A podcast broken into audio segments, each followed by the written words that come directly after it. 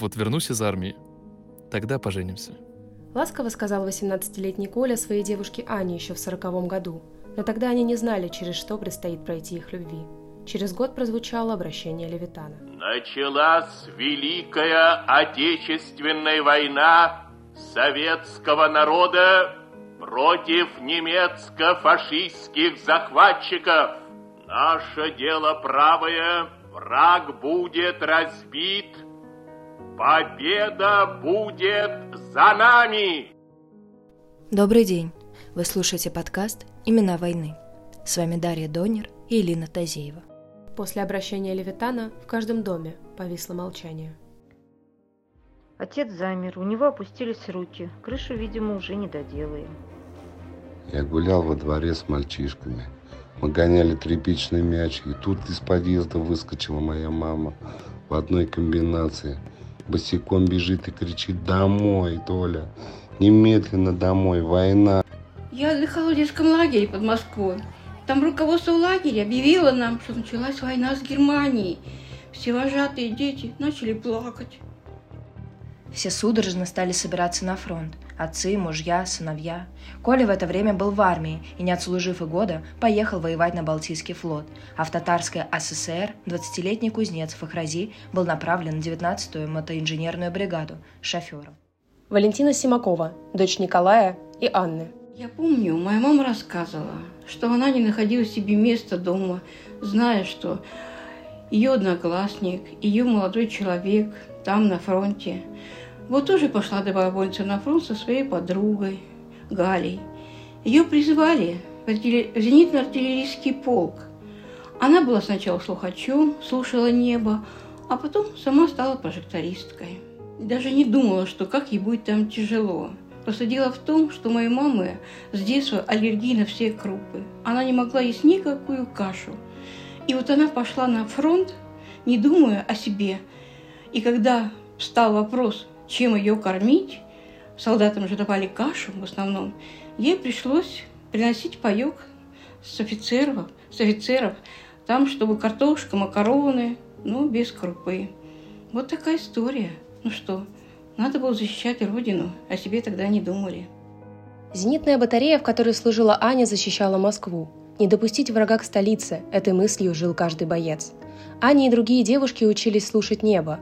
Они дежурили у звукоулавливателей, чутко принимая каждый звук, пытаясь поймать даже самый слабый, самый отдаленный гул мотора. Услышав, они тут же сообщали координаты, модель, высоту, на которой летел вражеский самолет. По их данным, прожектористы направляли луч света в назначенный квадрат, и зенитчики сбивали фашистского летчика. Валентина Симакова, дочь Николая и Анны. Как радовалась моя мама, когда ночью однажды по координатам, которые она передала зенитчикам, фашисты сбили. Самолет летел к земле, оставляя за собой длинный шлейф огня и дыма. Мама даже заплясала от радости. Так она обороняла столицу. А папу моего Колю в это время с Балтийского флота перенаправили в Ленинград. Слишком долго длилась блокада. 872 дня. Люди не знали другой жизни, не помнили ее. Казалось, что это уже стало нормой. Голод, сирена, холод, бомбежки, темнота. Из книги Шостаковича Сталин «Художник и царь» Соломона Моисеевича Волкова. В подворотнях в подъездах лежали трупы умерших от голода и холода. Они лежали там, потому что их подбрасывали, как когда-то новорожденных. Дворники, которые выметали их словно мусор, Давно забыли о похоронах, о могилах, о гробах. Это было наводнение смерти, с которым уже не могли справиться. Исчезали целые семьи, целые квартиры. С коллективом семей исчезали дома, улицы и кварталы. Колю с началом блокады перевели в стрелковый полк 314-й дивизии, где он был командиром отделения. 12 января 1943 года началась операция «Искра», в которой вместе с остальными участвовал полк Коли. Меньше чем за полмесяца Красной Армии удалось прорвать блокаду и значительно приблизиться к полному ее снятию. Через полгода, 24 августа, на берегах Днепра началось одно из самых кровопролитных сражений. Военный фронт растянулся на 750 километров от Смоленска до Азовского моря. В битве было задействовано 1 миллион и 200 тысяч человек, среди которых был Фахрази. В Днепре он вместе с солдатами переправлял технику, используя суда, плоты и подручные средства. Из воспоминаний Фахрази. Когда Днепр проезжали, один из солдатов посмотрел в небо, увидел самолет и начал кричать «Наши!». Я выглянул и увидел, что это немецкий самолет и крикнул «Это не наш, это немецкий, прыгайте!». Весь Днепр был в крови. Немцев было в два раза больше, чем солдат Красной Армии. Фашистские войска стремились захватить все поле боя. Были слышны стоны раненых, крики, ругань, звуки выстрелов. Фахрази и его сослуживцам приходилось отражать десятки атак. Четыре месяца длилась беспрерывная борьба. В итоге советская армия разгромила 118 немецких дивизий, но понесла потери в 279 997 человек. Но были и те, кто вступил в борьбу с фашистскими захватчиками только в 43-м. Среди них Зарифула. Он прошел через Ленинград, Бухарест, Будапешт и Вену. Зарифула не только командовал взводом, но и писал стихи. Из книги «Шахта дефтерлері» Зарифула Фейзулин. Қаннар ағып сиңа сіңді, туйдыңмы жир анам? Туплар ярылғанда солқын құшағыңда сыйна балаң. Сколько крови текло и впитывалось в тебя, насытилась мать земля. Когда разрываются бомбы, я нахожу убежище в твоих холодных объятиях. Ужасный этот огненный шторм, когда наступит затишье, когда будет сломлено это зло по имени Гитлер. Зимой 44-го под Ленинградом Коля получил осколочное ранение в ногу. Ее пришлось ампутировать. Его уволили по сороковой статье, то есть по состоянию здоровья. Он ехал домой и думал лишь о бане. Было ощущение, что он ждал ее вечность. Но вернулась она через год, в январе месяце. Посмотри, какой я. Но живой же ведь. Но война еще не была окончена. За последний год советские войска освободили Венгрию, Польшу, Югославию, Чехословакию, Австрию, Норвегию, Данию. Но главной целью был Берлин. В штурме участвовало 464 тысяч человек. В их числе были Фахрази и Зарифула. Заранее были подготовлены снаряды с надписями масляной краской «Лично Гитлеру в логово зверя».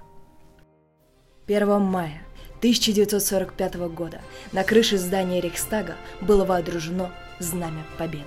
8 мая 1945 года в Берлине представителями германского верховного командования подписан акт о безоговорочной капитуляции германских вооруженных сил.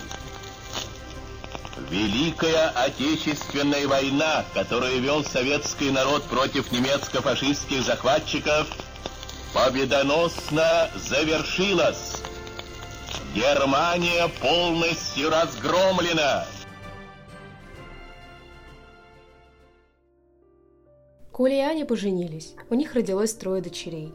Николая наградили орденом Красного Знамени, орденом Отечественной войны первой степени. Он получил медали за отвагу и за боевые заслуги. Председатель Президиума Верховного Совета СССР Калинин вручил Ане почетную грамоту за проявленную отвагу. Фахрази вернулся домой к жене, продолжил работать кузнецом и шофером. Оставался в Совете депутатов деревни Шингальчи. Он был награжден орденом Красной Звезды и медалями за освобождение Праги и за отвагу.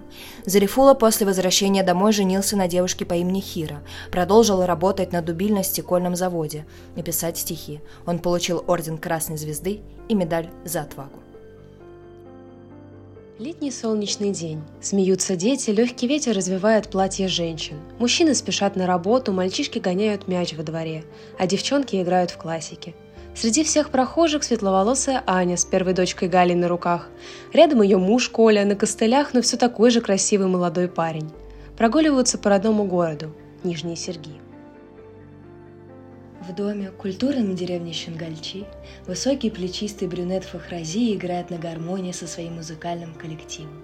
Все подпевают, танцуют, веселятся. В толпе его жена, глаза ее светятся от гордости за мужа. Тем временем Зарифула в просторной комнате перед распахнутым окном вслух сочиняет новое стихотворение, а его молодая жена Хира сидит рядом и записывает каждую строчку. Недавно он стал публиковаться в областных газетах Казани и Перми. Вы слушали подкаст «Имена войны». Над ним работали Дарья Донер, Элина Тазеева и Александра Евсикова.